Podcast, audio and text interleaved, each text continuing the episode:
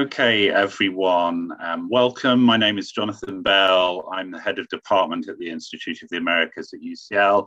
And it's a huge pleasure and privilege to welcome you to our annual Eleanor Roosevelt lecture here at the Institute. The lecture has been a regular feature of our department activity since the department was created at UCL in 2012. And it highlights the Institute's research and teaching interests, which might be said to be exemplified by the life of the First Lady of the United States between 1933 and 1945. And in Roosevelt, our interests in human rights, in social policy, in gender politics, and in international politics, including Eleanor Roosevelt's pivotal role in the early years of the United Nations. We've welcomed scholars who study these issues, and we've also strayed into welcoming those in the wider public realm with interests in human rights issues, having had the current leader of the Labour Party, Keir Starmer, as the Roosevelt Lecturer in 2017. Today, we're privileged to have with us Amy Offner, Associate Professor of History at the University of Pennsylvania.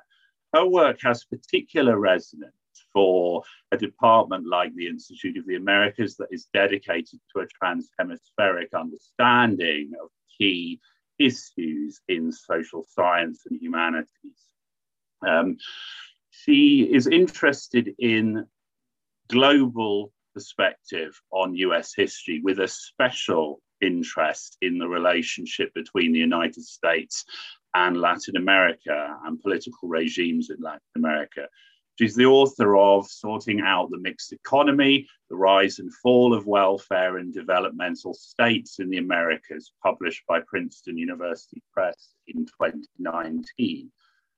The book is the winner of the Economic History Society's first monograph prize, the Murdo J. MacLeod Prize from the Latin American and Caribbean Section of the Southern Historical Association, and the Alice Hammond Award from the Society for the Advancement of Socioeconomics.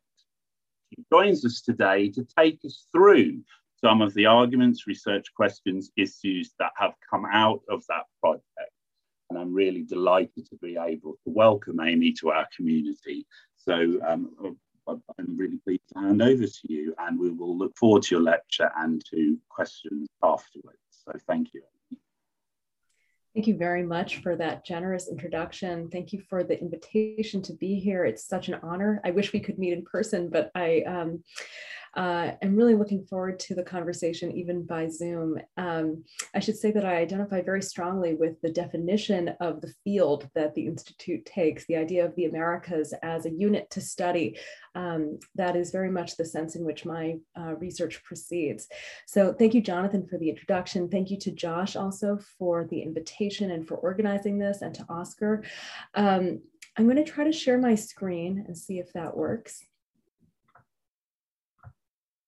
Okay, and let's see if I can set up my own screen so that I can see things. Okay, great. So I'm going to be talking today about my book, Sorting Out the Mixed Economy.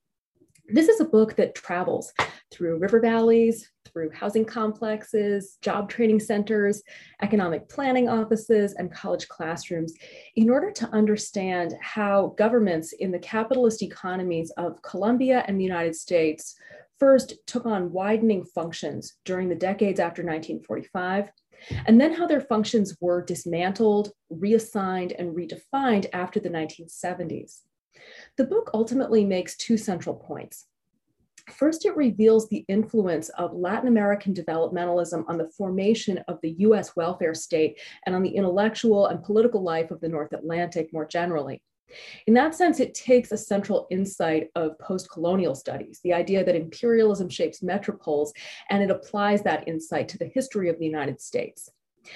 Second, the book argues that a number of practices that we tend to regard today as quintessentially neoliberal inventions actually had earlier lives as developmentalist phenomena.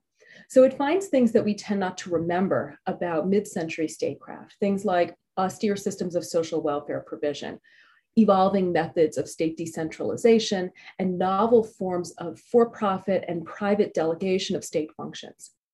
The book concludes that capitalism in the late 20th century wasn't built in simple reaction against Keynesianism and developmentalism. Instead, it was a parasitic formation that appropriated and redeployed key elements of the very order that it destroyed. This argument was my attempt to resolve what I think had become confounding puzzles within the burgeoning literature on the origins of neoliberalism. Most writing on that subject has depicted the 1970s and 1980s as a moment of cataclysmic rupture, a time when spectacularly marginal ideas and practices just obliterated everything that had come before. That literature has suggested, moreover, that those ideas originated in the North Atlantic and mainly among intellectual and political communities on the right. I think that those accounts have a lot of truth in them. They've taught us a lot, but for all that they have taught us, they leave us with some perplexing problems. Many purportedly novel practices of the late 20th century, including the techniques of state restructuring and social welfare provision that my book analyzes, many of these practices actually had long, tangled roots that extended into welfare and developmental states themselves. Some of the leading policymakers within the World Bank and the IMF were actually Latin Americans who believed that they were carrying forward the lessons of mid-century statecraft. Radical liberalization programs rarely relied on coups or massive purges, but instead drew strength from existing institutions and officials who had very long careers inside the state.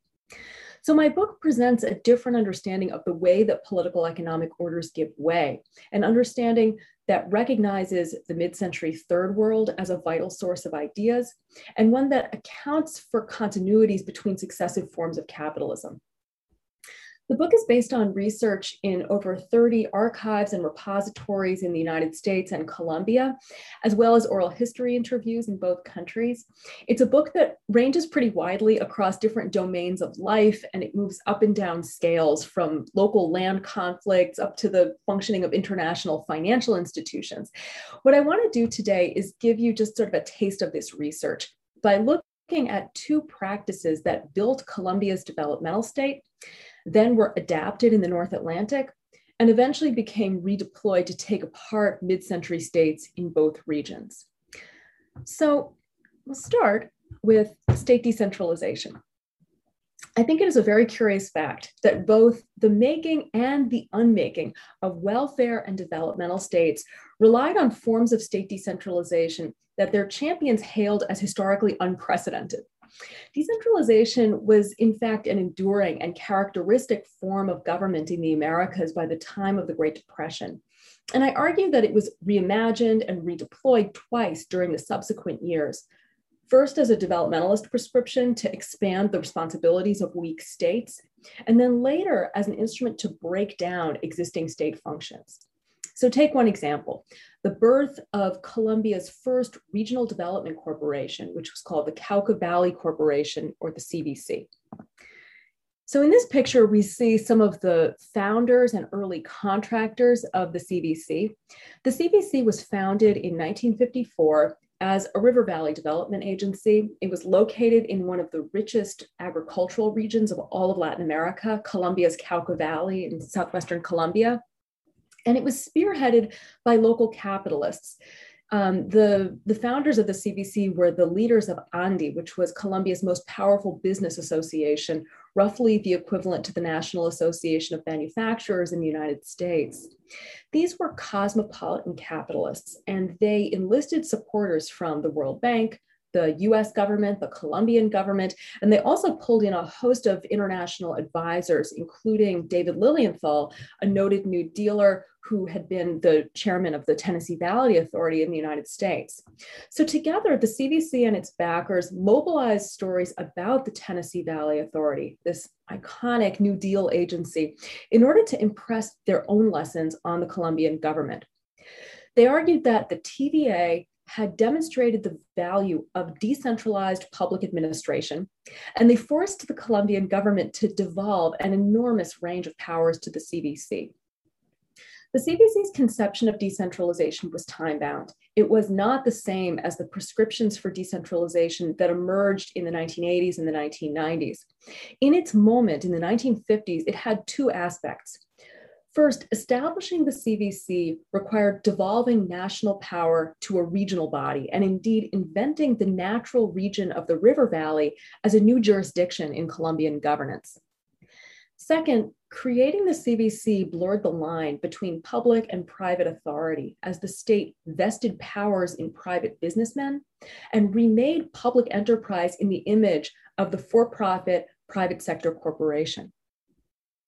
I traced the CVC's history from the 1950s to the 1990s, showing first how its conception of decentralization became central to statecraft during the National Front, which was the anti-communist coalition government that ruled Colombia from 1958 to 1974. During these years, the CVC became a model for other regional development corporations all throughout Colombia, these important public enterprises, and the CVC just campaigned tirelessly for its version of state decentralization. So this is an image from a CVC campaign that began in the 1960s to defend the powers of the country's regional development corporations. It exposes the purported truth of centralism, which is a Bogotano businessman representing the capital city, milking the agriculturally rich Cauca Valley. The capitalists who led the CVC were regional boosters who wanted to wield state power in order to strengthen their hand in local social conflicts. And indeed, in the book, I show how they used state power to dispossess thousands of campesinos during the era of land reform in the 1960s. So they wanted to wield state power, but they didn't want to answer to Bogotá. They depicted the national state and the capital city itself as a usurping, exploitative outside force. As the CVC championed its version of decentralization during these decades, it also became a training ground for a new generation of professional economists whose careers extended from the heyday of developmentalism into its twilight. Economics was invented as an independent discipline in Latin America after the Great Depression. And my book explores the struggle of a nascent profession to establish the nature of economic knowledge, to distinguish economics from management, and to carve out a jurisdiction for economists within the developmental state. I argue that the developmental state itself profoundly shaped the economic ideas of Colombia's first generation of professional economists. It inculcated in them an enduring interest in state restructuring that they carried into the 1980s and 1990s. So I follow the careers of figures like Colombian economist Eduardo Wiesner, who we see here on the screen. Let's see if I can... There we go. We see Eduardo Wiesner here, as he's generally known outside Colombia. Wiesner became the head of the Western Hemisphere Department of the International Monetary Fund in the 1980s, which means that he participated in negotiating structural adjustment agreements all throughout Latin America. A decade later, in the 1990s, he became a consultant on state decentralization at the World Bank, and he argued then, in the 1990s, that decentralization was an essential adjunct to structural adjustment. I show how his writing on decentralization in those decades wasn't sui generis, it wasn't reactive against the mid-century state in any simple way. Wiesner had never been a dissident outsider to mid-century state building, he was a product of it. His interest in decentralization actually dated to the 1960s, when he was a young man in Bogota and an admiring analyst of Colombia's decentralized agencies like the CVC. Over the course of decades, Wiesner turned the idea of decentralization over in his mind. He refashioned it and redeployed it to meet new crises until finally in the 1980s, he proposed to create a completely restructured decentralized state, one that actually took power away from the mid-century agencies that had once symbolized decentralization in Colombia and handed power and responsibility instead to departments and municipios, which are roughly the equivalent of US states, counties, and county seats. So the result was a completely different conception of decentralization, one that we tend to remember as a replacement for an old centralized system. Our memory of decentralization as a practice associated with the demise of the mid-century state and not with its construction owes to the self-understanding of figures like Wiesner, who in the 1980s and 1990s distinguished their new prescriptions from older ones by constructing a retrospective understanding of the mid-century state as a centralized behemoth. In doing so, they obscured the origins of their own ideas, and they erased the long and tangled lineage of the practice that they promoted.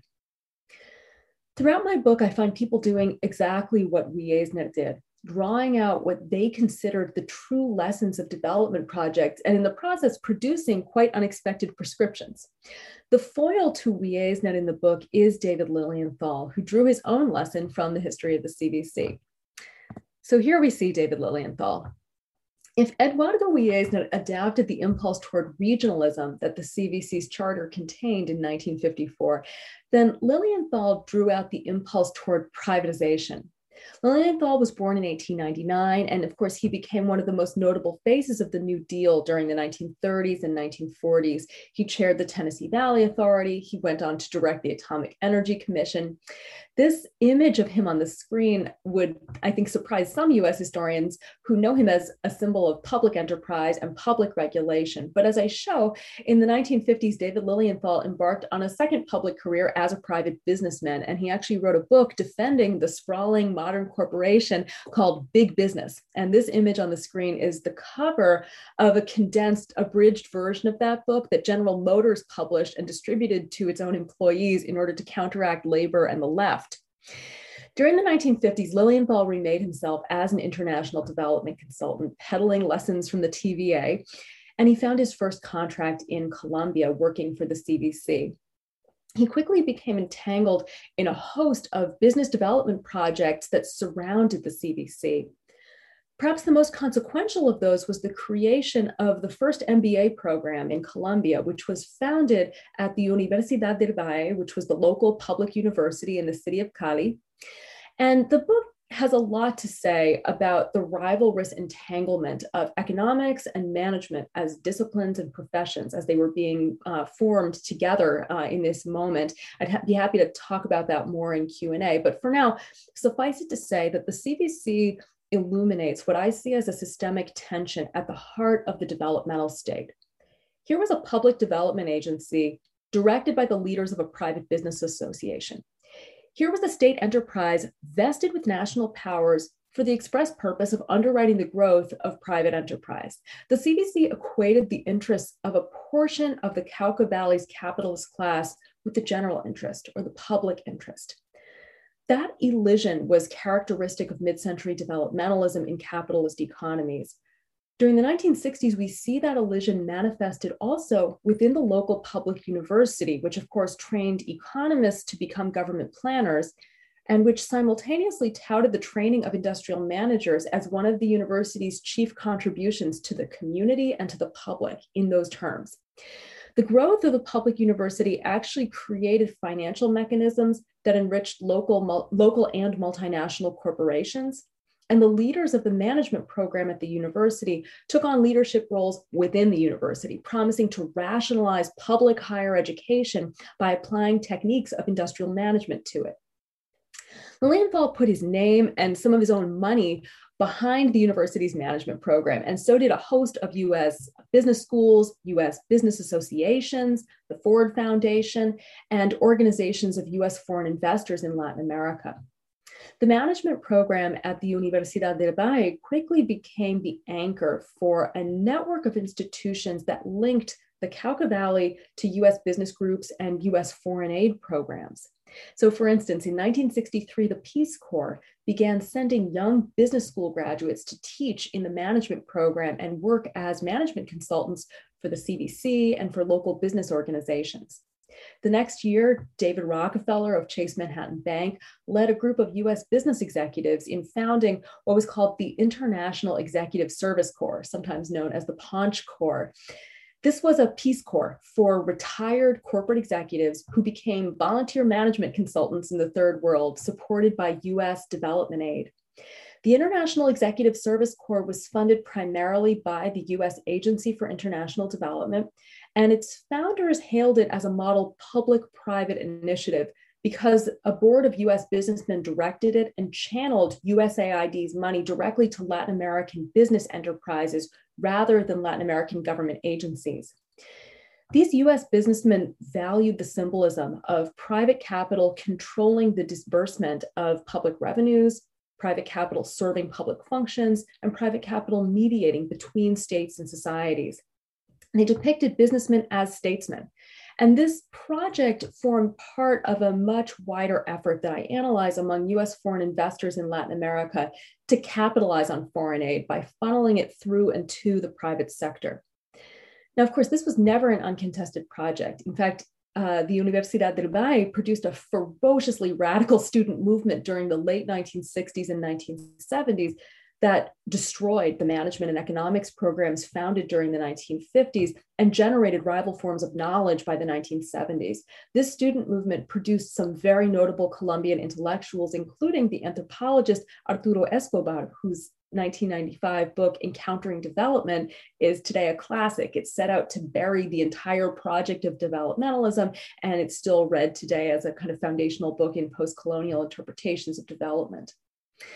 But if we think back to the formative years of the Universidad del Valle's management program, what's interesting to me is that US businessmen were meeting in Latin America, summoned there by Colombian capitalists, and together they were insinuating themselves into the region's development programs during the early 1960s, that is to say, during the era of the Kennedy administration. By the time the war on poverty began in 1964, many US businessmen who were veterans of development programs believed that grand questions about the role of private capital in public life had already been resolved. And they saw the Johnson administration's expansion of social welfare spending at home as an opportunity to apply their tools all across the US state. So they turned homeward, promising to repatriate what they saw as the lessons of development. And Lilienthal here is an exemplary case. During the 1960s, he returned to the US public eye. Today, in 1964, he's speaking no longer as Mr. TVA, but rather as a businessman working in an incredibly auspicious field, economic development. And Lilienthal argued that the lesson of his work overseas was that states could best fulfill their functions by delegating them to private capital. He pointed to the businessmen of the Cauca Valley, and he pointed to his own for-profit consulting firm to argue that a new kind of corporate manager had appeared on the world stage, a moral hero and a patriot fit to resolve the crises of post-war societies. Lilienthal was one of a generation of US businessmen who shifted their sights from the third world to the first world in the 1960s, following the enticement of federal budget appropriations, and they came home declaring themselves public servants fit to solve the problems that US social movements had forced onto the national agenda. Their mobilization produced an epochal change in the US welfare state. During the war on poverty, they convinced the Johnson administration to begin operating federal training and education programs by for-profit contract with the country's largest industrial corporations. So this is an ad that was placed in the pages of Foreign Affairs, as well as the Financial Analyst Journal, by International Telephone and Telegraph, or ITT. ITT was, of course, an infamous military contractor and foreign investor deeply involved in shaping US aid in Latin America during the Kennedy and Johnson administrations. It was a notorious collaborator with military dictatorships in Latin America. And under the war on poverty, ITT also became the operator of the first Job Corps camp in the United States, the Kilmer Job Corps Center in New Jersey. This is how job training programs worked in the war on poverty. Not only Job Corps, but a whole range of training programs, including programs run by the Bureau of Indian Affairs. It was really a notable departure from the New Deal's training programs like the Civilian Conservation Corps, which had been operated by the federal government itself. The firms that argued for this arrangement came from the world of foreign and imperial policy, that is to say, the world of development assistance that I've been looking at, as well as the worlds of military contracting and Indian industrialization policy that the Bureau of Indian Affairs had launched on Indian reservations in the 1950s. The US state had long relied on for-profit contracting to conduct foreign and imperial affairs, and corporations that were experienced in those fields argued in the 1960s that they had a whole portfolio of proven contracting and budgeting procedures that they could carry from the purported edges of the nation into the heart of the US welfare state. The ad here explicitly references that military experience. The text is a little bit small, but what it says is it notes that service is the company's business, from helping make war on unemployment to helping defend the free world. The book looks inside training centers in US cities and on Indian reservations, and it shows how the attempt to extract profit from training embedded irresolvable contradictions within the welfare state. To take one example, on the Navajo reservation, federal job training subsidies went to the Fairchild Camera and Instrument Corporation, which opened a transistor assembly factory in the city of Shiprock, New Mexico in 1965. Here we see one of the workers in that factory. Fairchild opened the plant as part of a longstanding hunt for low-wage, non-union labor that was leading electronics firms and other labor-intensive industries out of northern cities and across the globe. Certainly among historians, Jefferson Cowie's work has made RCA and the electronics industry preeminent symbols of 20th century capital flight that devastated major manufacturing centers and hobbled the US labor movement. Indian country and the war on poverty form a forgotten part of that story. During the 1950s and 1960s, reservation industrialization policies were explicitly designed to exploit capital mobility and bring footloose capital to Indian reservations. The reservations touted on-the-job training programs as public subsidies to electronics manufacturers that were shifting labor-intensive production across the United States. So here we see a clip from the US Chamber of Commerce magazine Nation's Business, saying Indian country is a frontier again. This was an article written by a Bureau of Indian Affairs official in 1969. And throughout the 1960s, tribal governments and Washington together brought over 150 new factories to reservations, in part by offering on-the-job training funds that allowed companies to pay workers just half of the minimum wage, while the federal government paid the rest. These on-the-job training programs promised to respond simultaneously to, on the one hand, the demands of employers for cheap labor, on the other hand, the nationalist dreams of tribal officials who are trying to reconstitute life on reservations, and third, the aspirations of Native workers themselves who were facing catastrophic levels of poverty and unemployment. It was ultimately impossible to meet all three expectations in equal measure. Fairchild became infamous for running what was supposedly a transitional job training program for nearly 10 years. It maintained a constant flow of trainees who they paid half the minimum wage, shunting the rest of the wage payment onto the federal government. The company essentially used anti-poverty funds from the federal government to put its factory beyond the reach of the Fair Labor Standards Act. After a decade of operation, workers began to organize a union. The Bureau of Indian Affairs itself threatened to cut training funds, and the American Indian movement took over the factory to publicize the workers' grievances. As employees organized and job training subsidies seemed about to run out, Fairchild did what electronics manufacturers had always done in those circumstances. It shut the factory and it moved production. Workers who had gone to Shiprock looking for employment ironically had found themselves inside a program that Fairchild was using to undermine the long-term prospect of stable and well-paying employment in the United States. On Indian reservations, the War on Poverty's job training programs deliberately exploited a notorious pattern of capital flight and ultimately exposed workers to the devastating consequences of that practice. By 1967, the War on Poverty's job training contractors were capitalizing on their experience in manpower training to present themselves as general authorities on education. They began to win contracts with US public schools during the late 1960s. Initially, they won small contracts with individual local school districts.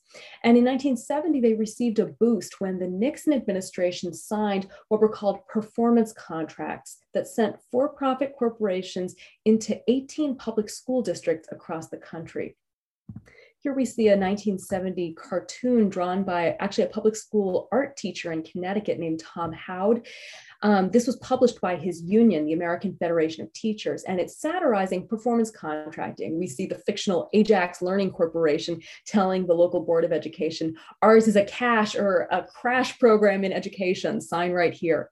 Performance contracting was a procedure that was taken from the Pentagon. It referred to the practice of outsourcing functions to private industry and paying on the basis of measurable results, in this case, standardized test scores. The application of performance contracting to education in the late 1960s and 1970s illuminated yet another way in which the welfare state was built by adapting procedures from US foreign policy. What we see here is the origins of for-profit educational contracting in the United States, which is often imagined as a very recent invention, but was in fact born as an instrument to build the welfare state in the 1960s. That is not to say that it was a benign practice or that anyone should regard it with nostalgia. Instead, it reveals the contradictions of the welfare state, which was shaped by capital and was in very important ways a service to capital. So we seem to have come a long way from David Lilienthal, TVA chairman. But what's interesting in all of this is that David Lilienthal's career was woven through this whole story. Lilienthal spent the 1960s as, I think of him as like an organic intellectual among US businessmen, a member of domestic business associations and a prolific writer and speaker who made the case for private capital as a guarantor of the public good. By the 1970s, Lilienthal participated in writing a report at the Committee for Economic Development that celebrated performance contracting in US public schools. From Lilienthal's perspective, these new prescriptions for for-profit contracting in social services weren't the undoing of the New Deal or of mid-century developmentalism. Instead, he thought that they were the final product of a long crusade against state centralism that he had been engaged in since his own days as a New Dealer. So we've seen here multiple adaptations of the principle of state decentralization. On the one hand, Eduardo Wiesner reimagined the mid-century commitment to regionalism by proposing to redistribute state powers across the national territory and among subnational governments according to a new pattern in the era of structural adjustment. And on the other hand, Lilienthal turned the idea of state decentralization into new prescriptions for-profit privatization of social services. A second phenomenon that I explore in the book is the growth of austere build-your-own-home programs. So in the early 1960s, the Colombian capital of Bogota became the site of the largest housing project built in Latin America under the Alliance for Progress, which was this inter-American development initiative launched during the Kennedy administration as a reaction against the Cuban Revolution. Ciudad Kennedy, which you can see here in 1965, was initially designed to house 84,000 people, and it initially or eventually became an international exemplar of what was called aided self-help housing, which was a characteristic policy of mid-century developmentalism. I should also note that Ciudad Kennedy is on the cover of Ricardo's book. It's truly a landmark development.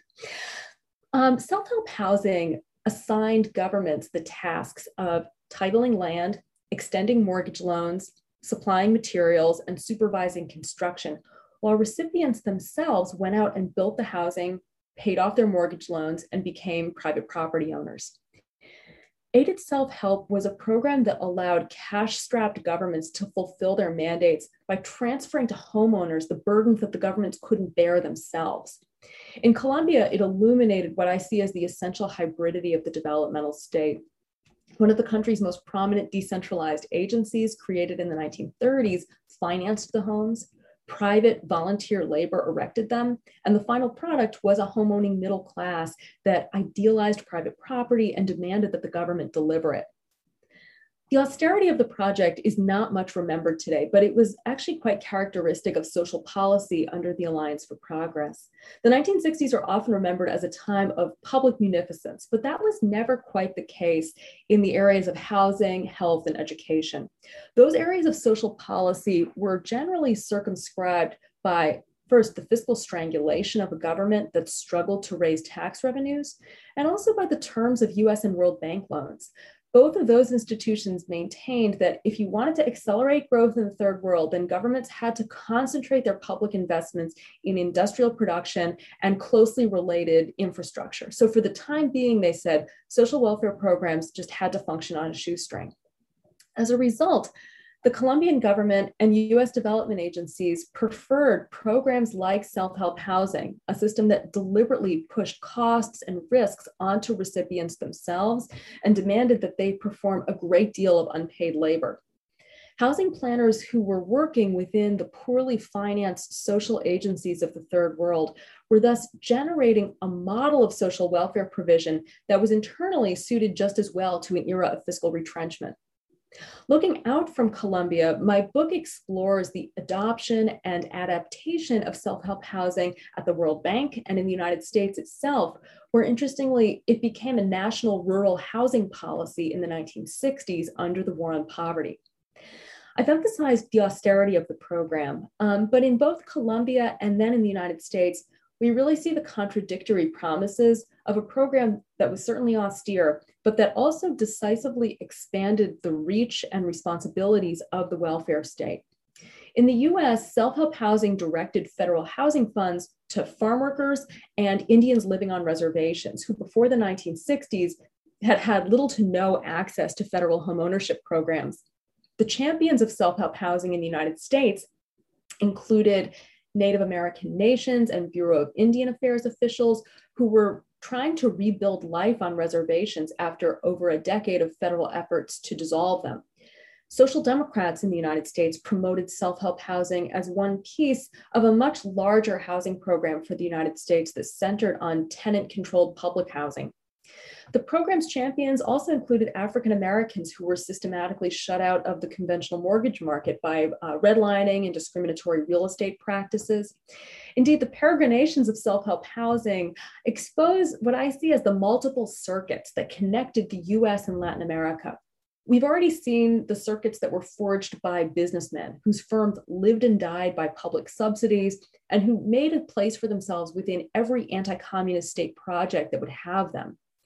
In self-help housing, we see instead the internationalisms of a variety of dissenters on the North American continent who assigned their own ideals to the owner-built home.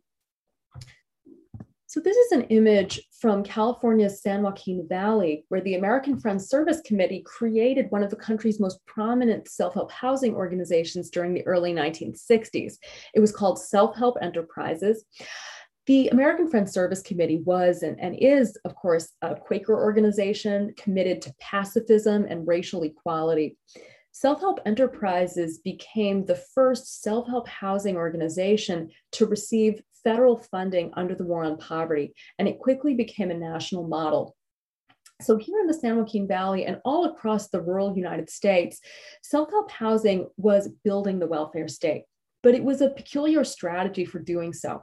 While it brought federal funds to people and communities that had had really precious little access to them before, the program also retreated from the model of public housing in that it channeled much smaller subsidies to the poor, and it sidelined public property ownership as a foundation of shared economic security.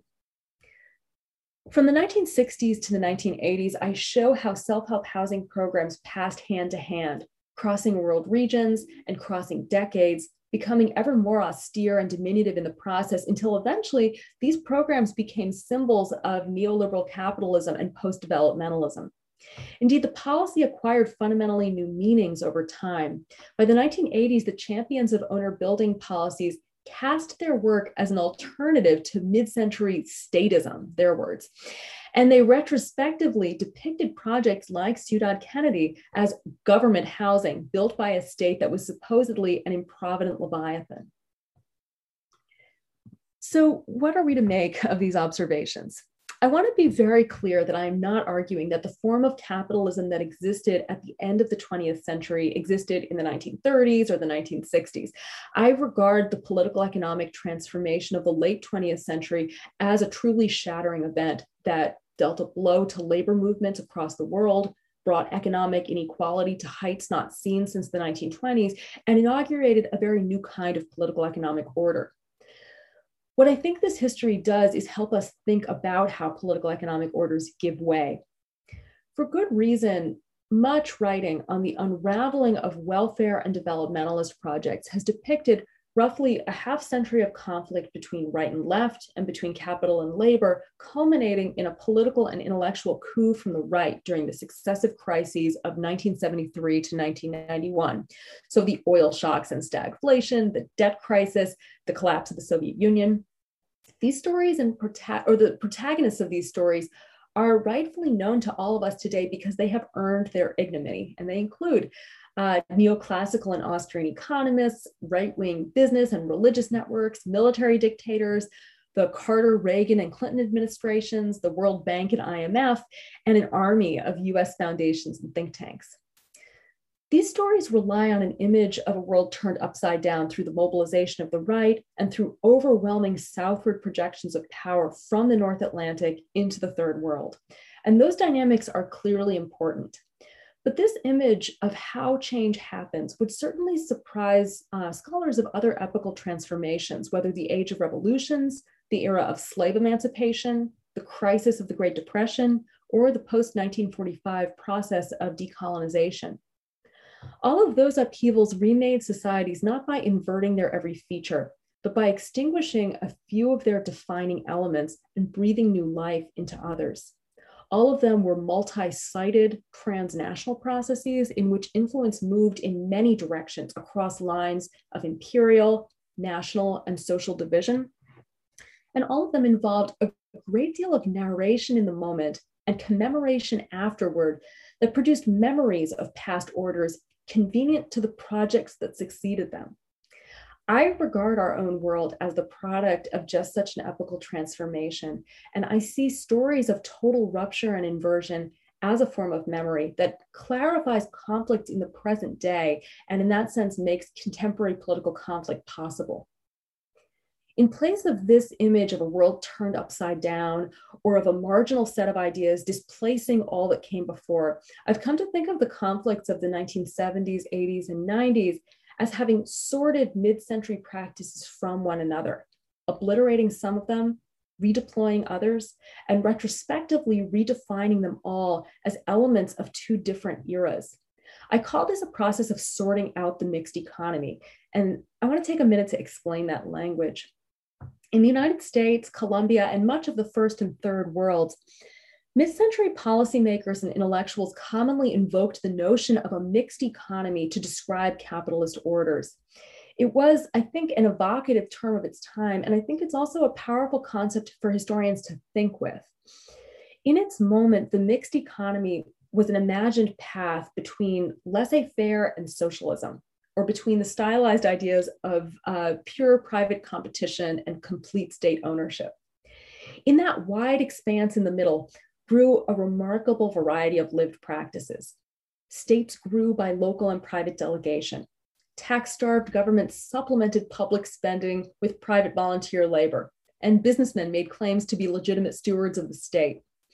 By design and as a point of pride, every project of purported state-led development was in equal measure a private initiative.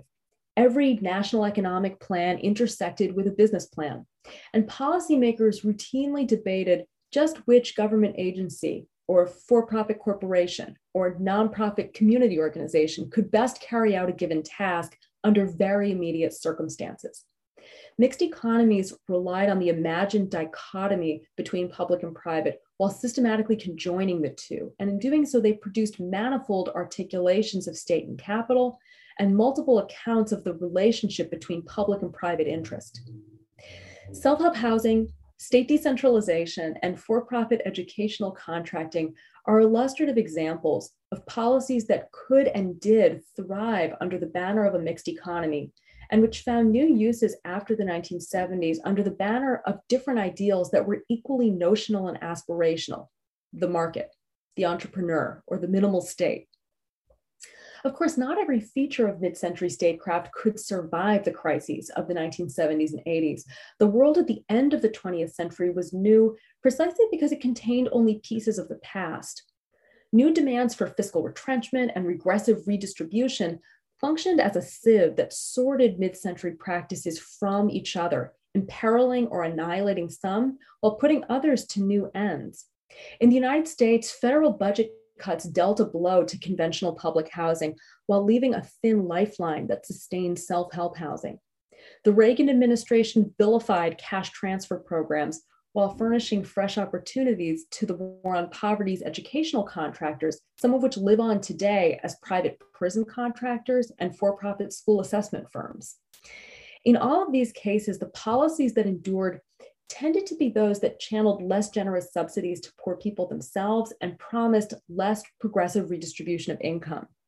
The institutions that survived tended to be private, entrepreneurial ones that the mid-century state had cultivated, whether nonprofit real estate developers that emerged from the world of self-help housing or for-profit corporate subsidiaries that were born in service of manpower training. The epilogue to the book is largely an essay about historical memory.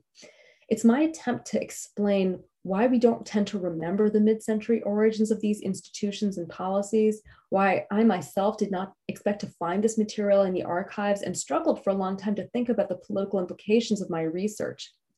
I think we tend not to remember the origins of these practices because our understandings of them are actually a very recent vintage. I think they were forged in the 1970s, 80s, and 90s in the very process of dismantling welfare and developmental states. The work of political economic restructuring involved a great deal of storytelling about what the mid-century state had been.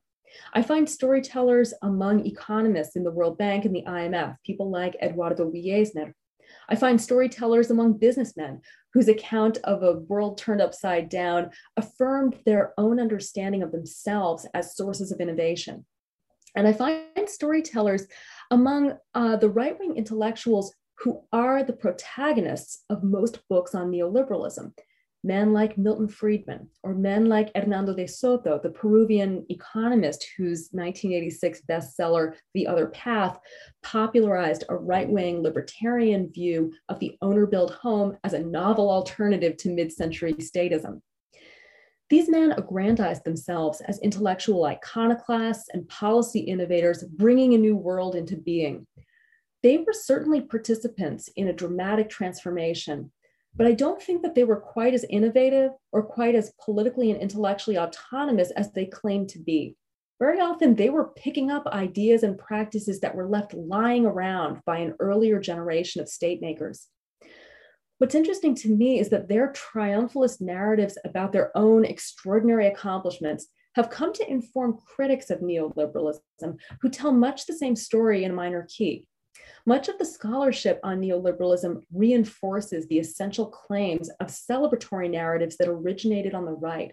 They present the same periodization of the 20th century, and they attribute political economic change to the same set of intellectuals and institutions. The result is a form of historical memory that's neither of the right nor of the left, but rather is a shared way of imagining the recent past that's become foundational to contemporary political conflict. And as historians who are living in this moment, I think that we are soaking in this form of historical memory, which is a tremendous challenge to those of us who are trying to write histories of political economy in the last century. I think that our task is both to analyze economic life and also to analyze the popular tellings of history that shape and sometimes constrain our own inquiry into the past. So that is what this book tries to do. And with that, I'll wrap up, and I look forward to your questions and comments.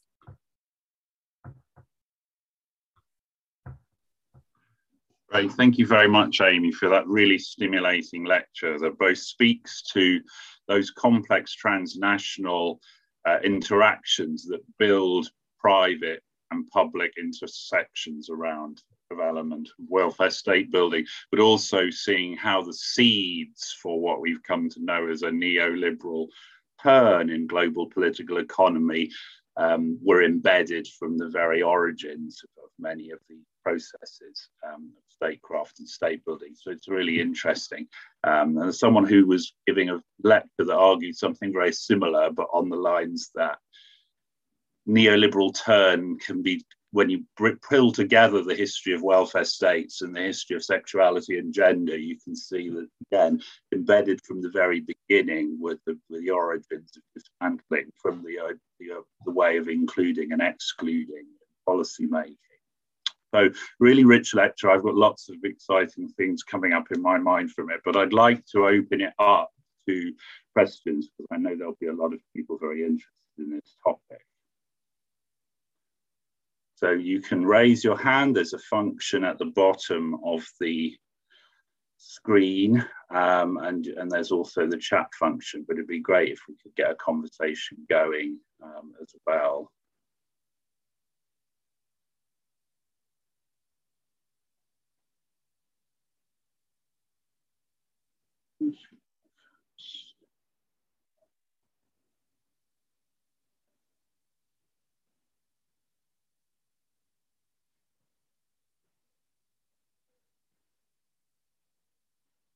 Still taking everything in.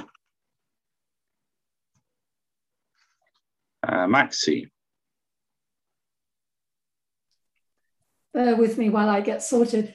Amy, congratulations on really fantastic work. I work on Latin America and with an interest in development policy, let's say international development policy. And I thought, you know, you're teasing out of the various lines of communication across borders, and particularly north-south, but also south-north, was really compelling and very interesting. It's a wonderful piece of work. And as John just said, lots of food for thought.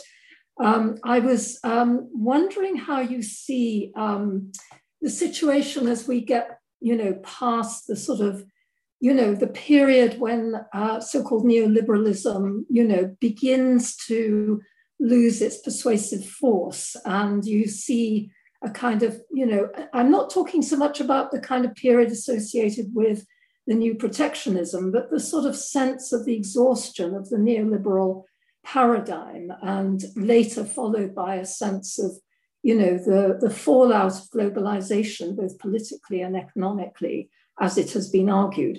I mean, how do you see the situation since then? I know that's a tough question because you're a historian and you've done a great job in analyzing the period that you're most acquainted with, but I just wonder how you start to think about that process of change in the more recent periods. Thank you so much for that question. And, you know, I'll offer sort of a few thoughts, but, you know, I think you're right that as a historian, I might not be the best position to answer this question, but I am happy to discuss it. It's something I've kind of been concerned with. One of the sort of oddities, I think, of the politics, you know, politics in Latin America now for several decades has been absolutely the kind of exhaustion and lack. I mean, I don't think that neoliberal prescriptions ever had democratic legitimacy, but the sort of you know, widespread, you know, condemnation and widespread sort of open recognition that they have no legitimacy, no democratic popular legitimacy. That's been status quo for decades at this point. And yet neoliberalism seems to have endless zombie lives. There are, you know, right now, of course, in Colombia, the protests that are taking place are, you know, you see this sort of enduring struggle against ongoing attempts at neoliberal reform. And one of the things that I think gives neoliberalism or neoliberal prescriptions their kind of staying power and their endurance is the fact that I think that they have very deep roots. I think that there are many sources of these kinds of prescriptions. And that's one thing that I guess my research did convince me of. To the extent that sort of also that sort of capitalist class power has never been substantially constrained. I mean, in a country like Colombia, there are sort of different ways of thinking about its regulation and its promotion and so on. But one of the kind of driving dynamics of the story that I tell is one in which capitalists really are able to avail themselves of almost any configuration of the state. And I think that is another kind of enduring problem that we're living with today. That said, I do think that the the terms of conflict in Colombia are transformed in the moment when you see the kind of, you know, the economic opening, the sort of neoliberal reforms of the early 1990s, because of course in Colombia, as you know, it's a process that's parallel to other sort of moments of neoliberal restructuring in Latin America, where there are sort of conflicting processes taking place of democratization and of neoliberal reform. And in Colombia, of course, that takes the form of the writing of the 1991 Constitution and the extension of new forms of recognition to emergent ethnic communities that are organizing themselves as such. And the sort of both of those have had long-term consequences that we're seeing today, you know, in the contestation of neoliberal policies, as well as in their kind of their zombie lives. And I think the question today is, you know, how we still don't know what the resolution of that contradiction is going to be. But I think that is the characteristic contradiction of this entire period, you know, since the 1990s in Colombia. Thanks very much, Amy. I particularly enjoyed reading your take on the 1991 Constitution in Colombia, because it was a very clear example of the resignification of and capture of kind of ideas coming from above by forces from below. It's very interesting. Thank you very much again. Thanks. And that moment, it continues to interest me. I actually had a little bit of research that I originally did for the book, but never managed to make it into the book, that actually deals with the emergence of ethnic movements in the Cauca Valley. And I'm given that we haven't been able to sort of travel and do new research, actually, I've been kind of revisiting some of that to work up an article on that subject, because I too felt it was, you know, it's something I gestured toward in the last chapter of the book, but wanted to think about a little further. We look forward to reading it. Thanks. Ricardo. Thank you, Amy. As always, you know, very exciting, you know, arguments. I want to follow up on what Maxi asked and ask you in terms of, you know, it is very interesting to me to think about, you know, the social foundations of, you know, well, neoliberalism, if we can actually use that term, you know, now, given your work. But would you agree with me to say that, you know, as you know, one of the reasons, we see the how to put it, you know, that there is indeed, you know, a partial legitimacy, as partial and as, you know, as weak as it is in terms of social foundations, that is to say, you know, coming from below. I think that's, well, at least that's my reading of your book, that's you're trying to invite us, you know, to think about that particular, you know, question. So the social foundations of, you know, neoliberalism in a transnational sphere, if you will, is there as partial as it was. So it's not just, you know, the capitalist, you know, classes, but that there is also, you know, a level, a degree of legitimacy that secure this particular political, you know, economy in place. So it's just more, you know, I'm just wondering, you know, and thinking out loud and see if I'm actually, you know, misreading some of your arguments, Amy. Thank you. Yeah, thank you. I mean, I think that your book provides great insight into that. I mean, one of the things that I thought about, you know, in reading your book was that, right, the sort of, I hadn't conceptualized the middle class. I found the concept so confusing. I struggled to deal with it. I thought of it just as a self-identifier, but the way that you discuss sort of the significance of middle class formation helped me kind of think back on my own material, I think. And so I think that your book does make a case for some kind of limited forms of social legitimacy, I guess, for these prescriptions. You know, and I think that, you know, there are other books too that can help us think about this. You know, certainly in US historiography, I think one of the big debates about neoliberalism, even kind of within the literature that basically takes it to be a prescription that comes from the right and has this kind of coup quality to it. One of the big debates there is the extent to which kind of imposition versus popular legitimacy is a kind of a core dynamic to the rise of neoliberalism. So we think of like Bethany Morton's book, for instance, as a book that very much argued that there were kind of social foundations to neoliberalism in the United States. So I do think that those dynamics exist. I think where my book might be a little bit different is in the following. When I find popular organizations promoting practices like self-help housing, they are not advocating an order that I would identify as neoliberal. They're advocating a practice that is inherently one that kind of belongs to no order, that is incredibly promiscuous, that can belong to many different orders.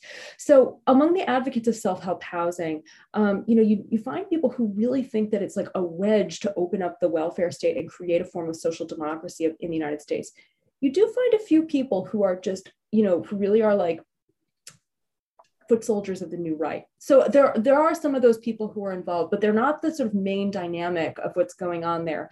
So when I look at a program like Self-Help Housing, what I find are people who, everyone involved in this thinks they're like halfway to something, but almost nobody thinks they're halfway to Ronald Reagan, And so I think that there is a lot of popular buy-in to all sorts of things that come to be elements of neoliberalism later on, but that's a little different from saying that there's a lot of popular support for the package of neoliberalism and the set of meanings that get conferred on those practices, like after the 70s, 80s, and 90s.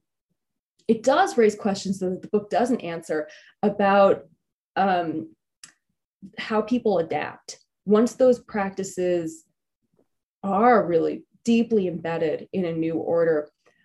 For instance, when I look at self-help housing, the organizations that were created in the 60s, many of them still exist today, and people working in them have all sorts of different political ideas. In some ways, some of them are the same people who started the organizations actually, or were involved for a long time, and have some of the same kind of range of views.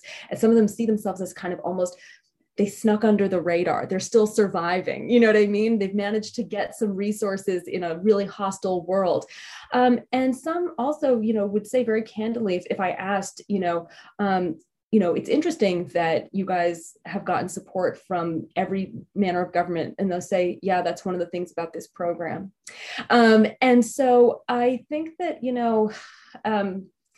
those kinds of programs, I think, can still be incubators of forms of politics that can be, maybe provide glimpses of a different kind of order, but they also can just be ways of coping and surviving. And that form that you might characterize as maybe acquiescence to an order that maybe they didn't intend to be authors of. And I might not say that they are exactly authors of, but that, you could read that as a form of kind of social legitimacy. I think that's one way to read it. Thank you, Amy. I want to ask Amy about, again, a little bit more about what you talked about with the conundrum in your epilogue about, you can see how some of these actors who would self-style themselves, if not as neoliberals, certainly as people who were prophets of a changed economic order after the 1970s, you can see how they would want to drive a particular narrative and build a particular view of the recent past that allows for that sort of rupture moment. But I'm still intrigued about, and I'm still wondering about, why have scholars, why has there been this age of fracture, great exception kind of narrative? I'm still a bit sort of confused about it. And I think one of the things I want to ask you about is it that they haven't focused, that this question of something like the welfare state, for instance, which is a term you used a lot in your lecture, but what is the welfare state in an Americas context, US and more widely? We need to be precise about what we're talking about. Social Security is not Great Society anti-poverty program. Many people don't come under any kind of welfare state that we might conceptualize it in international terms in the United States, or very little of it.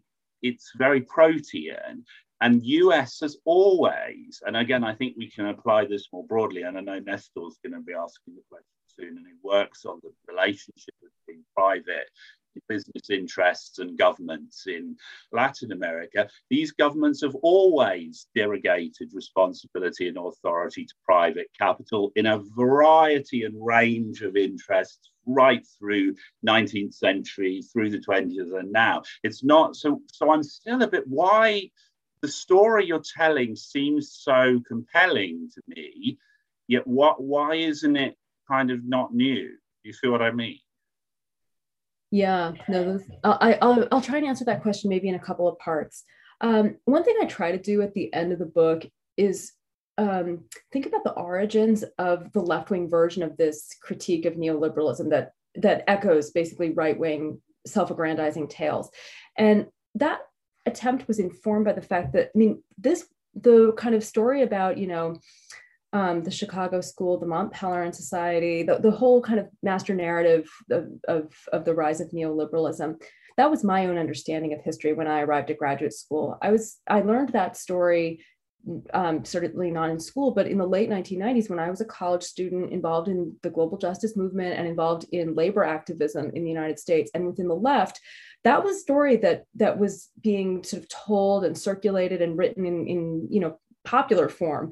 And in many ways, I think it was a story that was learned actually from, activists and critics in Latin America who sort of were denouncing, the Pinochet dictatorship and so on. And that was a story that for me at the time had huge explanatory value. It provided me with a master narrative of the politics of my lifetime. It provided also a powerful critique of the overall logic and meaning of policies that we were struggling with. And I think that one of the things that story did is it helped to mobilize what I think have been extremely important movements that have had long, sort of long-term consequences. And I think that's one of the reasons that story had staying power, is that it had a certain kind of inspirational mobilizing quality. One of the things that it also did, it took the right's own account of itself at face value. And what the right was doing, what like Milton, I didn't know at the time, it didn't occur to me that story didn't start out as critique. It started out as like Milton Friedman's autobiography.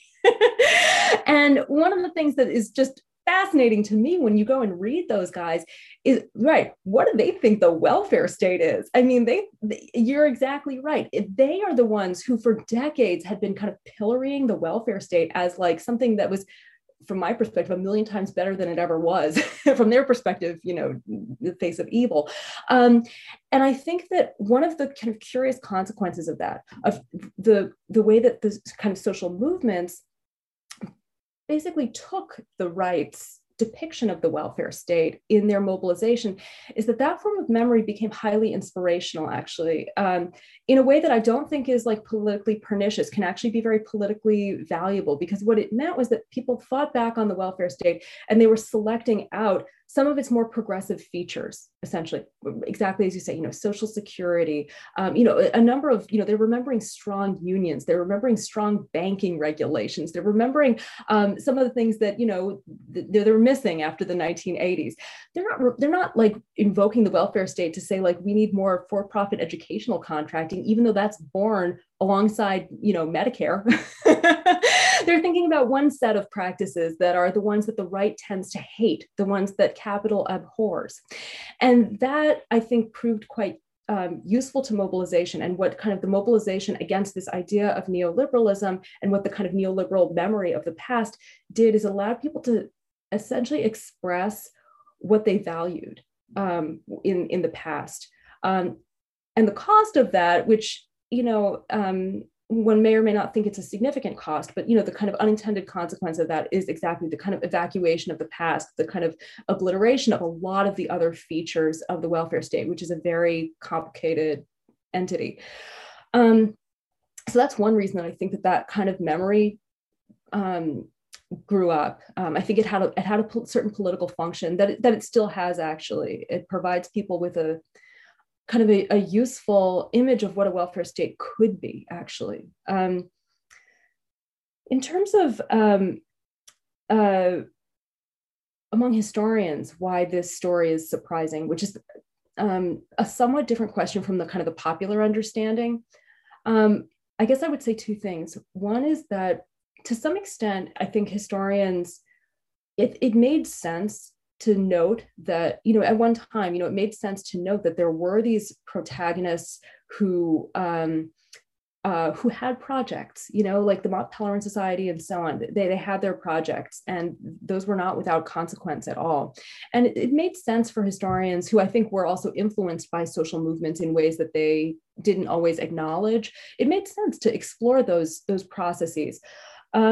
But one of the things that I think happened in the kind of literature on neoliberalism that tried to discuss its origins is that it became a little bit divorced from what I see as most of the writing that came out of kind of social and political history and political economy on like the New Deal and the New Deal order. That literature was always attentive to the contradictions of the welfare state. It was always attentive to the contradictions of the New Deal. And I think that my research in some ways is consonant with some of the insights of that world, especially as it's developing now. So we see, for instance, really interesting books that, you know, have gotten really well-deserved acclaim about the role, for instance, of private banks or of fast food chains in availing themselves and grafting their activities onto anti-poverty programs and mobilizations against racism in the United States in the 60s and 70s. That work is not coming out of like the literature on, you know, kind of what are the origins of neoliberalism. It's coming out of this kind of longer tradition of trying to analyze urban development, the nature of the New Deal, the way that the US government, as you say, has always delegated power. And so some of what I think needs to happen is like an integration of the self-styled literature on the origins of neoliberalism, which has tended not to always take the insights of this other literature, with, I think, what is the kind of core of kind of domestic histories of social welfare, urban development, and state formation. So I hope that that's starting to happen. Yeah, no, I think it is, and it's a really interesting conversation, putting those ideas in dialogue and thinking backwards and forwards at the same time, I guess, as well. Mm-hmm. Nestor, did you have a question? I know we're coming towards the end, but I thought Nestor had it. No, I'm okay. Amy already answered my question. Thank you very much. Thank you very much for the talk. Very interesting. Thanks. Did anyone else have a question to ask? Josh. Let's see if the internet holds out. Yeah, thank you very much, Amy. That was a really fantastic overview of your work. And I think when we were first having this conversation about you coming to do the lecture tonight, I was kind of, you know, I was saying there's so much great stuff that you're working on at the moment. And so my question is kind of more about your next projects and how this, you know, big book project is kind of feeding into your next work, because it seems like, sorry, there's a plane flying overhead. It seems like essentially you're kind of looking at this from the other side, right? You're kind of looking at contingent workers and how this develops transnationally.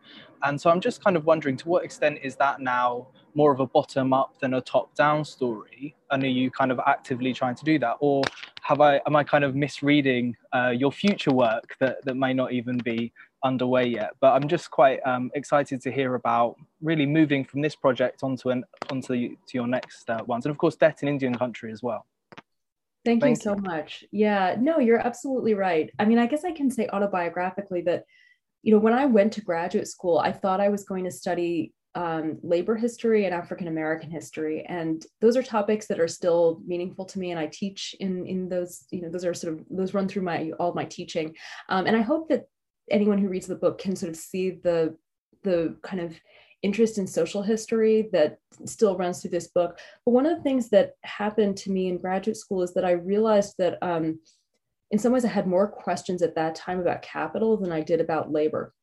And so the book, you know, reflects that.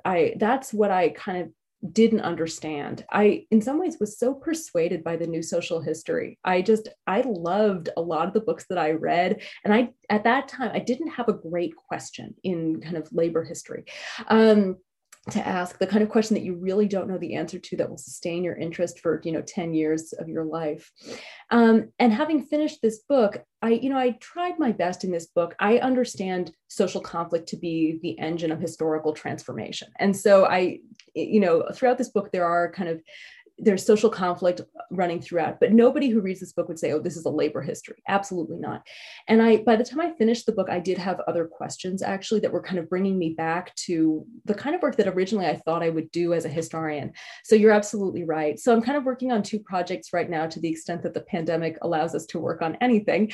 And one of them is, right, it's a project that's called Debt in Indian Country that's at a more preliminary stage.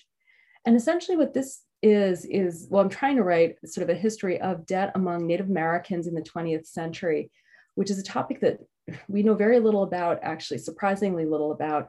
The way I came to it was that when I was doing that research on training and education programs, I was working in the Bureau of Indian Affairs papers, and anyone who works there will know that there are, and those papers are so little used. And there are, I came across basically boxes upon boxes of materials that had never been screened or opened for research. And in there, I came across actually some records of local debt conflicts among Choctaw sharecroppers in Mississippi. And I thought, wow, you know, I have read tons about debt in the 20th century United States, and Native people are just not part of that story at all.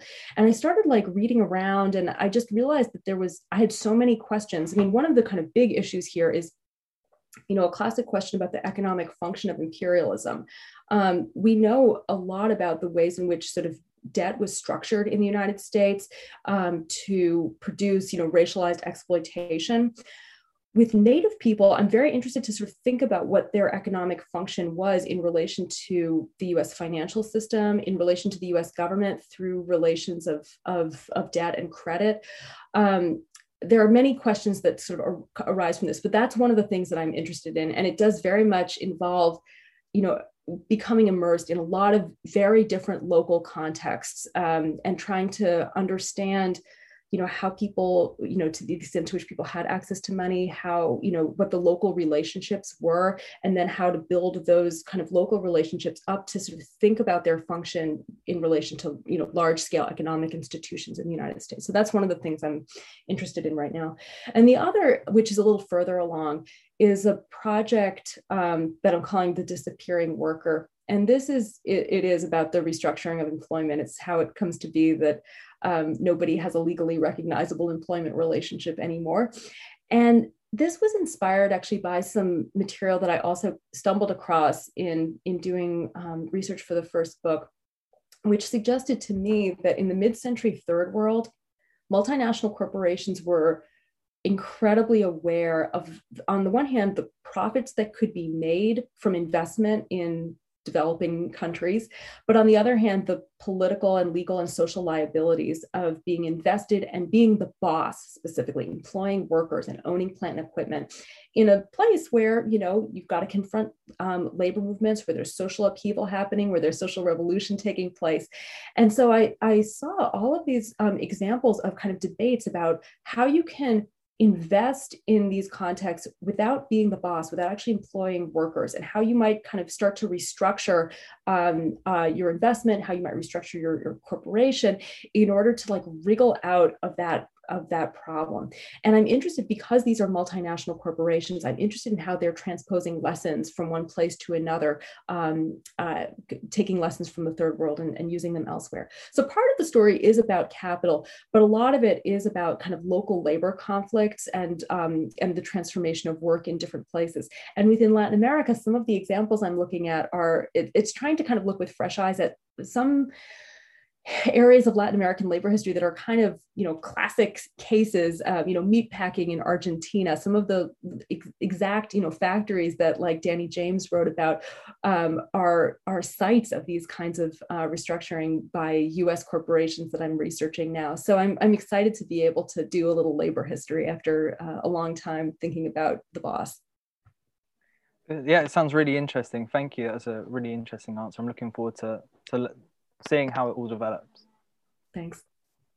Great, thank you very much. And I think looking forward to the future in terms of research, I hope a positive one, brings us really neatly to the end of today's lecture. So I really want to thank Amy very much for a really stimulating and fascinating lecture that speaks very much to the interests of our whole department. So thank you very much, and hopefully see you in person soon.